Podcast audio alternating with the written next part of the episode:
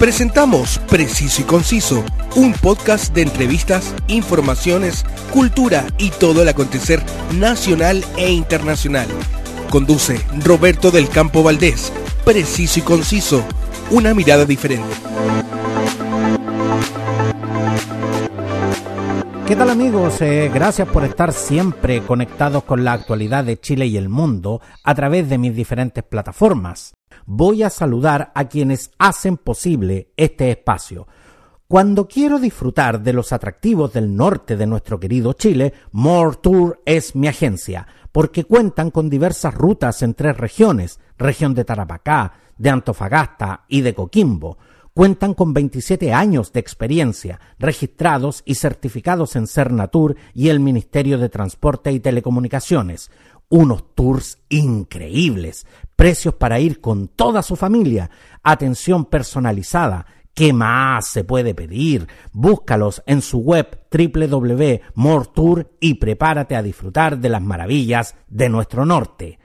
Y si usted quiere disfrutar de un espectáculo para toda su familia, el Circo de Pastelito y Tachuela Chico ya llegó. Diez años llevando entretención y sana alegría por todo nuestro querido Chile, en su confortable carpa climatizada y con sonido e iluminación de nivel mundial, disfrute junto a los suyos de los más queridos payasos de Chile, artistas circenses tradicionales y números internacionales directamente desde Las Vegas a un precio que nadie le podrá igualar. Desde el 1 de septiembre en Mall Florida Center en la región metropolitana y muy pronto en tu ciudad. No te lo pierdas.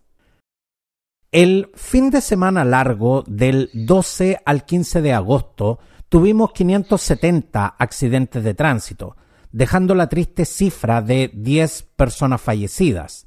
En los últimos años, las cifras de siniestralidad vial han mejorado según las estadísticas, pero esta cifra es alentadora y hasta la fecha, ¿cuáles son las estrategias para reducir las muertes en las vías de Chile?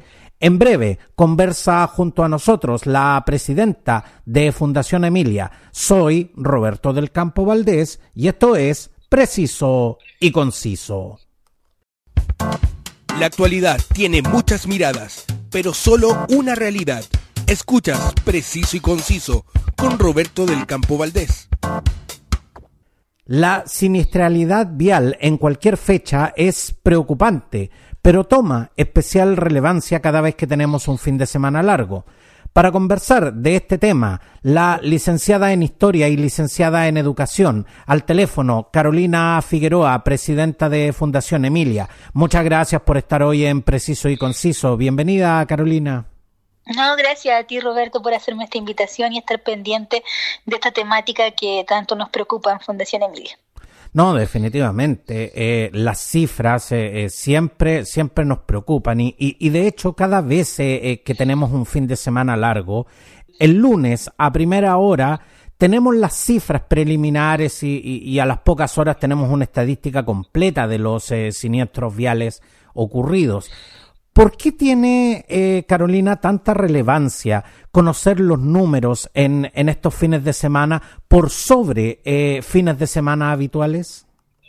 En realidad no debería ser así, en realidad estas cifras deberían estar en disposición y conocerlas la población eh, siempre, pero los fines de semana largos ocurre que efectivamente como hay mayor cantidad de fiestas o la gente sale a paseos más largos fuera de las regiones, se produce una mayor siniestralidad y eso hace que las cifras anuales suban muchas veces por estos fines de semana largos. Entonces la atención está ahí eh, básicamente para de alguna forma tomar el pulso a cómo vienen las estadísticas anuales con, con estos fines de semana cuando conocemos estas cifras, eh, eh, lo, primero que se nos viene a la mente es que, es que todos estos siniestros viales eh, ocurrieron en las carreteras y a personas que viajaban de una ciudad a otra. Al, al, al momento de contabilizar, ¿qué categorías de, de, siniestros son las que entran justamente en, en esta medición?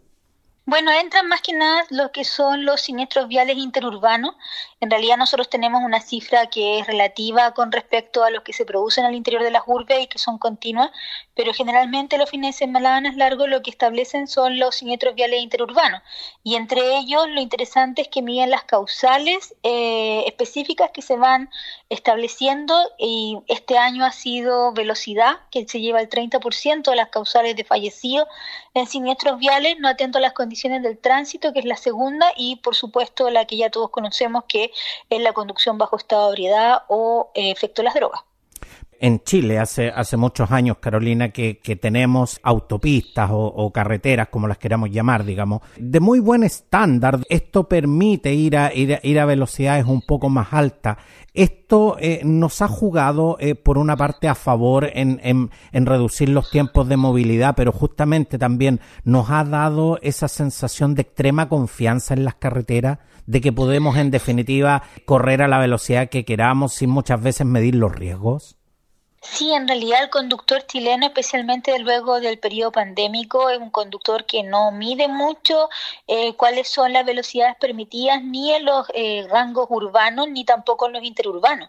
Entonces tenemos un, un, un conductor que en definitiva no respeta mucho la ley de tránsito, sobre todo en velocidad.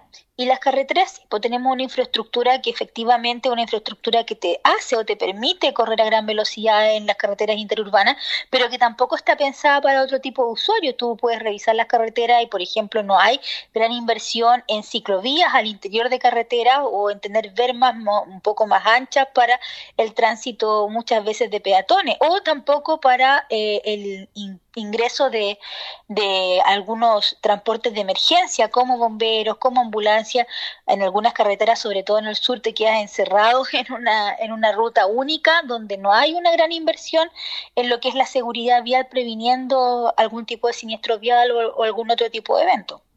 Eh, yo te digo, yo que, yo que también soy usuario de las carreteras, muchas veces uno le mete la pata al acelerador, como se dice coloquialmente, y a veces uno puede llegar a velocidades como 140 sin ni siquiera a veces darse cuenta. Creo que las autopistas chilenas eh, han invertido mucho en, en, mejorar ese estándar, pero nos hemos quedado cortos justamente en lo que en lo que tú dices. No están pensadas justamente para atender rápidamente siniestros viales dentro de las autopistas. No, de hecho el, tiempo de respuesta es bastante alto y eso muchas veces cuesta vidas que podrían salvarse si efectivamente el tiempo de respuesta fuera el estimado según los protocolos internacionales. Entonces el llamado también es que a las licitaciones de carreteras también se le incorpore una, eh, una legislación más pro, más progresiva en torno a la seguridad vial y la respuesta inmediata que hay que tener frente a la gente que sufre siniestros viales en estas rutas. Yo que muchas veces he visto siniestros viales en las autopistas, eh, uno se tiene que comunicar con, con, los servicios de emergencia a través de los celulares. Porque de hecho estos famosos teléfonos SOS que, que debieran estar en las autopistas, muchas veces uno no se topa con uno en 5 kilómetros, entonces la verdad es que, que, hay que pensar en ese sentido en mejorar el estándar de seguridad y de respuesta para, para atender estos siniestros viales. Carolina, partí preguntándote si, si esta cifra es alentadora. A ver, partamos de la base que si fallece una persona ya es una tragedia para, para una familia y para otras personas. Pero cuando nos vamos, Carolina, al, al frío mundo de las cifras, ¿es un avance o un retroceso este número de fallecidos en un fin de semana como este? Yo creo que hay que verlo en lo que es la tasa anual de fallecidos que tenemos en este momento. En este momento estamos pasando por un año pésimo en cuanto a fallecidos por siniestralidad vial. Eh, estamos casi al borde de sobrepasar cualquier eh, año alto dentro de los últimos 10 años. O sea, el 2022 es el año más alto de los últimos 10 años en fallecidos durante el primer semestre.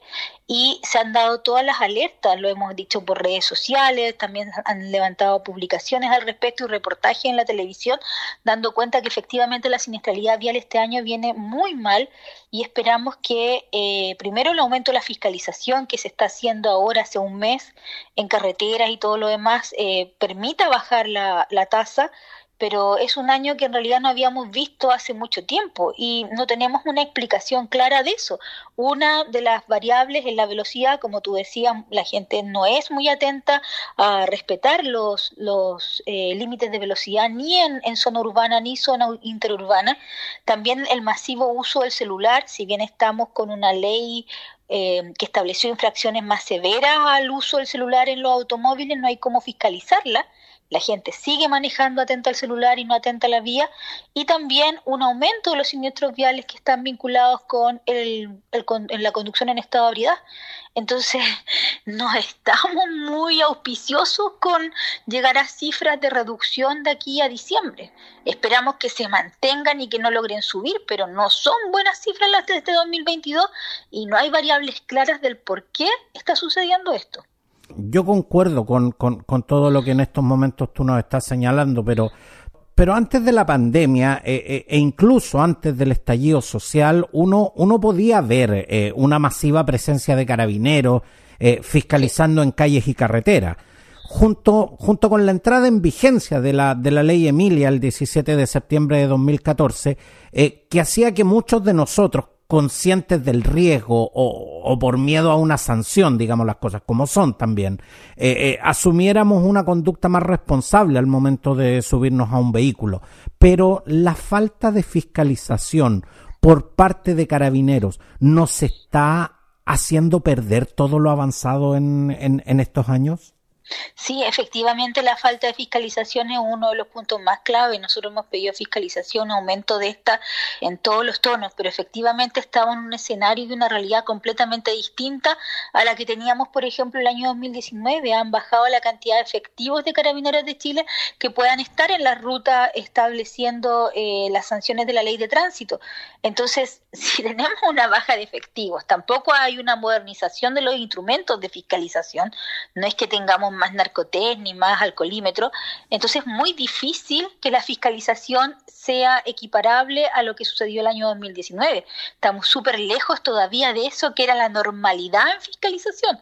Nosotros esperamos que de aquí a fin de año específicamente logremos tener los índices de 2019, que además son bajos, porque durante todo este periodo ha subido el parque automotriz.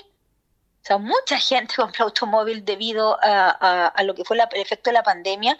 Eh, y efectivamente el aumento del parque automotriz también es una variable que tiene que estar en juego en función de la lógica de la fiscalización. Entonces no estamos en el mejor panorama en siniestralidad vial, es un año bastante eh, podríamos decir que negro en materia de cifras y lo único que esperamos es que se logre resolver una mayor fiscalización de aquí a fin de año y que el 2023 venga eh, con mayor auspicio en cuanto a la práctica de la fiscalización relativa en las calles quiero ser majadero en este punto porque, como te decía, yo me recuerdo que antes, cuando uno salía de Santiago en, un fin de semana largo, eh, uno veía eh, carabineros controlando la velocidad, carabineros empadronando a las personas. El carabinero, en definitiva, se imponía por presencia.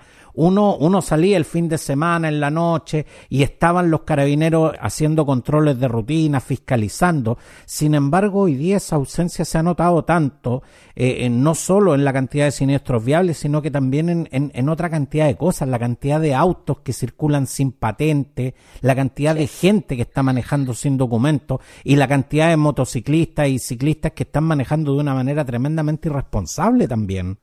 Sí, estamos realmente en el peor de los escenarios y efectivamente la fiscalización ha sido uno de los puntos. Pero también tenemos otras cosas que se podrían hacer para lograr una mayor fiscalización, si no con la presencia de carabineros, sí con instrumentos más modernos. Llevamos con la ley CATI hace 10 años durmiendo en el Congreso. Entonces, la ley CATI que nos permitiría tener fotorradares que establecieran sanciones, especialmente a la gente que le gusta apretar el acelerador en carretera o en zona urbana, también ayudaría, pero no ha avanzado mucho Todavía estamos esperando que pase el Senado y se vote y eso efectivamente ayudaría a fiscalizar de una forma, entre comillas, más inteligente y más operativa, sin tener efectivamente al carabinero de punto fijo, sino que a través de tecnología que nos permitiera establecer quiénes están incumpliendo la ley de tránsito. Entonces no hemos tenido grandes avances en eso. Hoy día se acaba de aprobar en, el, en el Congreso, en la Cámara de Diputados, un informe de la Comisión Mixta que establece también la figura de las carreras clandestinas eh, como delito en Chile y tú dices, bueno, está bien, pero ¿cómo vamos a fiscalizar eso? Y también eh, se establece un nuevo delito que es el, la, la, conducción temeraria, que es básicamente aquellos que generan lesiones a exceso de velocidad a 60 kilómetros sobre la máxima permitida y lo mismo hago la misma pregunta, ¿cómo vamos a seguir fiscalizando leyes si efectivamente no tenemos la capacidad de fiscalización porque no invertimos en tecnología, porque no hay voluntad política de avanzar en nuevos instrumentos y porque efectivamente tenemos una, una ley de tránsito que en este momento se encuentra en terreno de nadie? Y eso es terrible, es terrible porque habla de la convivencia que tenemos todos los usuarios en las calles todos los días y que en definitiva debería ser normada y fiscalizada constantemente. Eh, la ley del tránsito debería estar pensando en actualizarse respecto, respecto a ciertas cosas. ¿Tenemos una ley del tránsito que está dando el ancho justamente para, para reducir los siniestros viales o tenemos una ley definitivamente al debe? Yo creo que tenemos una ley al debe, pero tampoco tenemos la capacidad de que esa ley incorpore más artículos si es que no invertimos en instrumentos de fiscalización. Entonces, tampoco te podría decir responsablemente si incorporemos todos los artículos que yo quisiera, que por ejemplo se estableciera como delito también el conducir sin licencia a conducir. No que se te quedó en la casa y que efectivamente no andabas ese día con ella, sino que nunca has sacado la licencia a conducir, lo haces y efectivamente generas daño a terceros pero no tenemos cómo fiscalizar, entonces... Finalmente agregar, agregar artículos a, a la ley del tránsito con esos criterios definitivamente termina siendo letra muerta. Es que ese es el punto. Yo no quiero que las leyes se mantengan como letra muerta. Las leyes deben ser fiscalizables. Y no solamente en algunas comunas de Santiago, deben ser fiscalizables a lo largo de Chile. A veces la gente se olvida y Santiago no es Chile. Y lo que pasa es que hemos hablado de, de este escenario, se reproduce en regiones y es mucho más crítico y más crudo especialmente en zonas rurales. Entonces, en definitiva, tenemos que avanzar con la ley de tránsito, pero también con una plataforma de presupuesto que te permita avanzar en fiscalización, en campaña educativa, eh, con ayuda a otros ministerios, con el Ministerio de Salud, con el Ministerio de Educación, que te permita hacer seguridad vial. Son muchas aristas las que permitirían bajar estas cifras revisando las noticias, revisando las cifras durante, durante el fin de semana, me, me llamó mucho la atención que uno de los siniestros ocurridos eh, eh, este fin de semana fue el de, el, de la ruta 78, donde había 12 personas en, en un vehículo donde con suerte debieron ir 5 y donde eh, había menores de edad sin ninguna medida de seguridad. ¿Por qué las personas no asumen eh, eh, lo riesgoso de estas conductas? ¿No lo entienden? ¿No lo saben? ¿O, esto simplemente es irresponsabilidad pura? Yo creo que no es que no lo entiendan ni no lo sepan. Yo creo que también hay una decisión ahí de creer que efectivamente esto no te va a pasar que tú efectivamente eh, conduces bien o que vas resguardado o que vas cerca. ¿Cuántas veces hemos escuchado, no, si iba súper cerca, nunca pensé que iba a pasar algo? Y termina pasando. Entonces yo creo que acá hay una irresponsabilidad pura. La ley del de, sistema de retención infantil que te obliga a ir con los niños resguardados por el bien de aquello que tú más quieres, efectivamente cuesta mucho que la gente la comprenda y que la aplique. ¿Cuántos niños van sueltos en los asientos traseros de los automóviles? Y los padres de verdad que encuentran que es una exageración cuando uno les dice, oiga, tiene que ir con su sistema de retención. Si usted va con cinturón, ¿por qué sus hijos no van a ir resguardados en los asientos traseros. O cuántas veces hemos visto a padres, madres, abuelos con los niños sobre las piernas y dicen, no, si va muy seguro en los brazos. En, en términos de un choque, uno con la fuerza y la velocidad del choque suelta a los niños y salen eyectados los automóviles.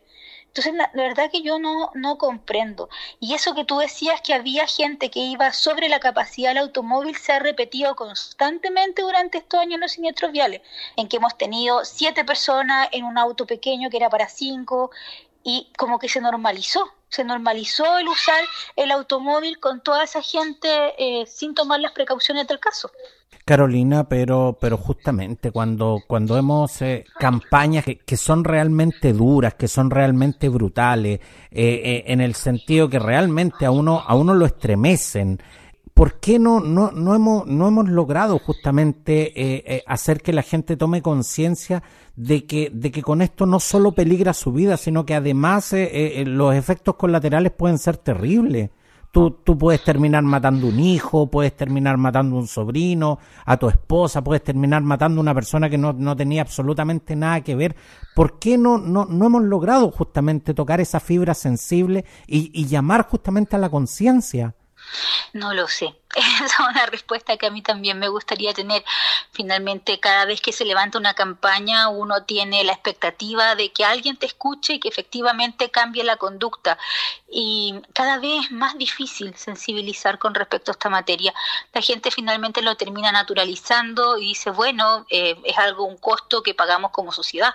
Pero es terrible que tengamos que pagar un costo de perder abrazos, de que alguien no vuelva eh, una vez que sale de su trabajo que va a su trabajo o vuelva a su domicilio por una imprudencia que es totalmente prevenible.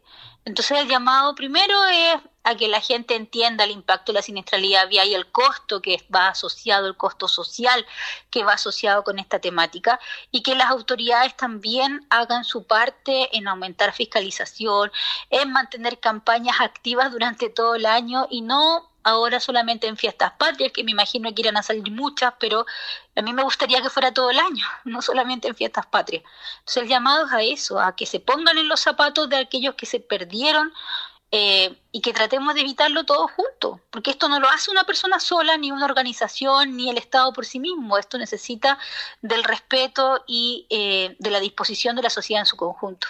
No, y definitivamente nosotros también tenemos que cumplir ese rol fiscalizador. Cuando usted que me está escuchando eh, está viendo que eh, eh, su compadre se tomó unas copitas de más y va a salir a manejar, dígale que no, quítele las llaves. Cuando usted ve que el auto va demasiado sobrecargado, impóngase también. O sea, diga, diga, sabes que esto es una conducta irresponsable, porque, porque yo te digo, o sea, muchas personas creen que por no beber alcohol al momento de subirse a un vehículo son conductores tremendamente responsables, pero yo todos los días veo gente eh, por las calles de Santiago manejando a velocidades muy por sobre el límite, con la música a un volumen altísimo, y, lo que más veo es gente justamente manipulando los celulares mientras maneja.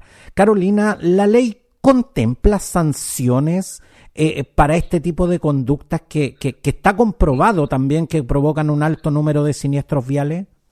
La ley contempla infracciones y en caso de que tú, por ejemplo, atropelles a alguien y fallezca cuando vas manipulando un celular, está calificado como cuasi delito, que va a una pena hasta los 541 días, de los 61 a los 541. La gente todavía, la legislación todavía no entiende que esto es calificable como un delito, que es lo que hace la OSD, que efectivamente es negligencia el ir conduciendo eh, con un celular en la mano y que eso está establecido como dolo. Lamentablemente en Chile no se han comprendido eso. Lamentablemente en Chile los únicos delitos calificados hasta este momento son la conducción bajo estado con resultado de muerte y la conducción bajo el efecto de los psicotrópicos. Entonces, el que haya sido aprobado hoy día el informe de la comisión en la Cámara de Diputados que establece un nuevo delito que es eh, la conducción temeraria es un avance pero todavía nos falta muchísimo por lograr cambiar eh, la penalización de este tipo de conducta. Carolina, tú acabas de tocar un punto que también me, me, parece tremendamente relevante, que es el tema del consumo de, de, drogas. Este fin de semana, según la información que entregó Carabineros, se aplicaron 7.000 alcotés y, y se detuvo a personas que conducían en evidente estado de ebriedad. Pero Proporcionalmente sabemos, eh, eh, según cifras que de hecho ha hecho públicas la misma Fundación Emilia, que no se están aplicando el mismo número de narcotés. ¿Cuántas personas podrían en este instante estar conduciendo bajo los efectos de las diversas drogas sin que ninguno de nosotros lo sepa? Muchísimas, de hecho la mayoría, los estudios te indican que la mayor cantidad de conductores que van a exceso de velocidad es exceso de velocidad temerario, te estoy diciendo un exceso de velocidad de 40 kilómetros sobre lo permitido, 50 kilómetros sobre lo permitido, generalmente hay consumo de droga asociado y no tenemos cómo fiscalizar. En Chile tenemos 54 aparatos de narcotés en el país, de los cuales solamente 36 están en manos de carabineros y que para que sean efectivos, realmente se ocupen, tienes que disponer de la ambulancia de senda, del operativo de carabineros y de alguien de salud que tome la muestra. Entonces, imagínate todo ese operativo eh, para tomar la muestra de droga, no es tan aleatorio como alcohol Entonces hay que avanzar también en eso, especialmente con la discusión del consumo de marihuana, que lamentablemente el 25% de todos los que son fiscalizados eh, por drogas es por el consumo de marihuana. Ahora, 16 de septiembre será feriado, por lo cual celebraremos fiestas patrias eh, durante cuatro días seguidos. Eh, ¿Cómo se está preparando Fundación Emilia en el difícil trabajo de concientizar a las personas? Mira, tenemos una campaña, estamos en negociaciones con algunas eh, eh, más que agencias e instituciones para que logremos financiar esta campaña. Es una campaña que hace el llamado eh, a la prevención, especialmente la prevención en consumo de alcohol, que es, lo que se superpone durante esta última festividad y lo que queda el resto del año. Eh, y es un llamado a la conciencia, a la empatía, a, entender cuáles son las consecuencias y cuáles son los daños generados por este tipo de acciones. Nosotros también esperamos que efectivamente las agencias estatales tengan sus propias eh, campañas de preventiva y que no tengamos que lamentar tantos siniestros viales ni tantos fallecidos. Pero igual indico que aunque nosotros bajemos la estadística en septiembre, la estadística de este año en formato anual, en la tasa anual, viene muy mala entonces, eh, cualquier acción que logre prevenir que alguna persona se salve por tomar una decisión correcta, ya es una ganancia para el trabajo que, que se hace desde las organizaciones civiles. No, definitivamente, y por supuesto, siempre Fundación Emilia está trabajando para llamar eh, eh, a la conciencia. Y ustedes eh, también pueden ayudar a financiar este trabajo a través de las diferentes donaciones que ustedes pueden hacer. Recuerden www.fundacionemilia.cl y ahí pueden encontrar toda la información junto con importante información sobre seguridad vial que siempre está publicando Fundación Emilia. Carolina Figueroa, presidenta de Fundación Emilia, muchas gracias por estar siempre disponible para conversar sobre seguridad vial y por el trabajo que junto a tu esposo Benjamín y a todo el equipo de Fundación Emilia realizan educando y llamando a la conciencia eh, de, todas las personas. Muchas gracias, eh, Carolina, por estar hoy con nosotros. Nada, muchas gracias a ti Roberto y un gran abrazo y de verdad gracias por el compromiso que siempre has tenido desde el día uno, así que muchas, muchas gracias. Y lo seguiremos teniendo Carolina, así que a tu casa no más, a tu casa no más llegas. La actualidad tiene muchas miradas, pero solo una realidad. Escuchas Preciso y Conciso con Roberto del Campo Valdés. Y si quieres estar siempre bien informado de la coyuntura de Chile y el mundo antes que nadie, suscríbete a mi canal Telegram Escucha esta y todas las ediciones de Preciso y Conciso en Spotify y en más de 20 plataformas. Suscríbete a tu preferida y no te pierdas ninguna edición. Juntémonos y hazme saber tu opinión en mis diferentes redes sociales. Muchas gracias por estar con nosotros. Un abrazo a todos y hasta la próxima. Te has informado de los temas del momento, una mirada amplia que te invita a ser parte del hoy y el mañana. Te invitamos a nuestro próximo capítulo de Preciso y Conciso con Roberto del Campo Valdés. Una mirada diferente.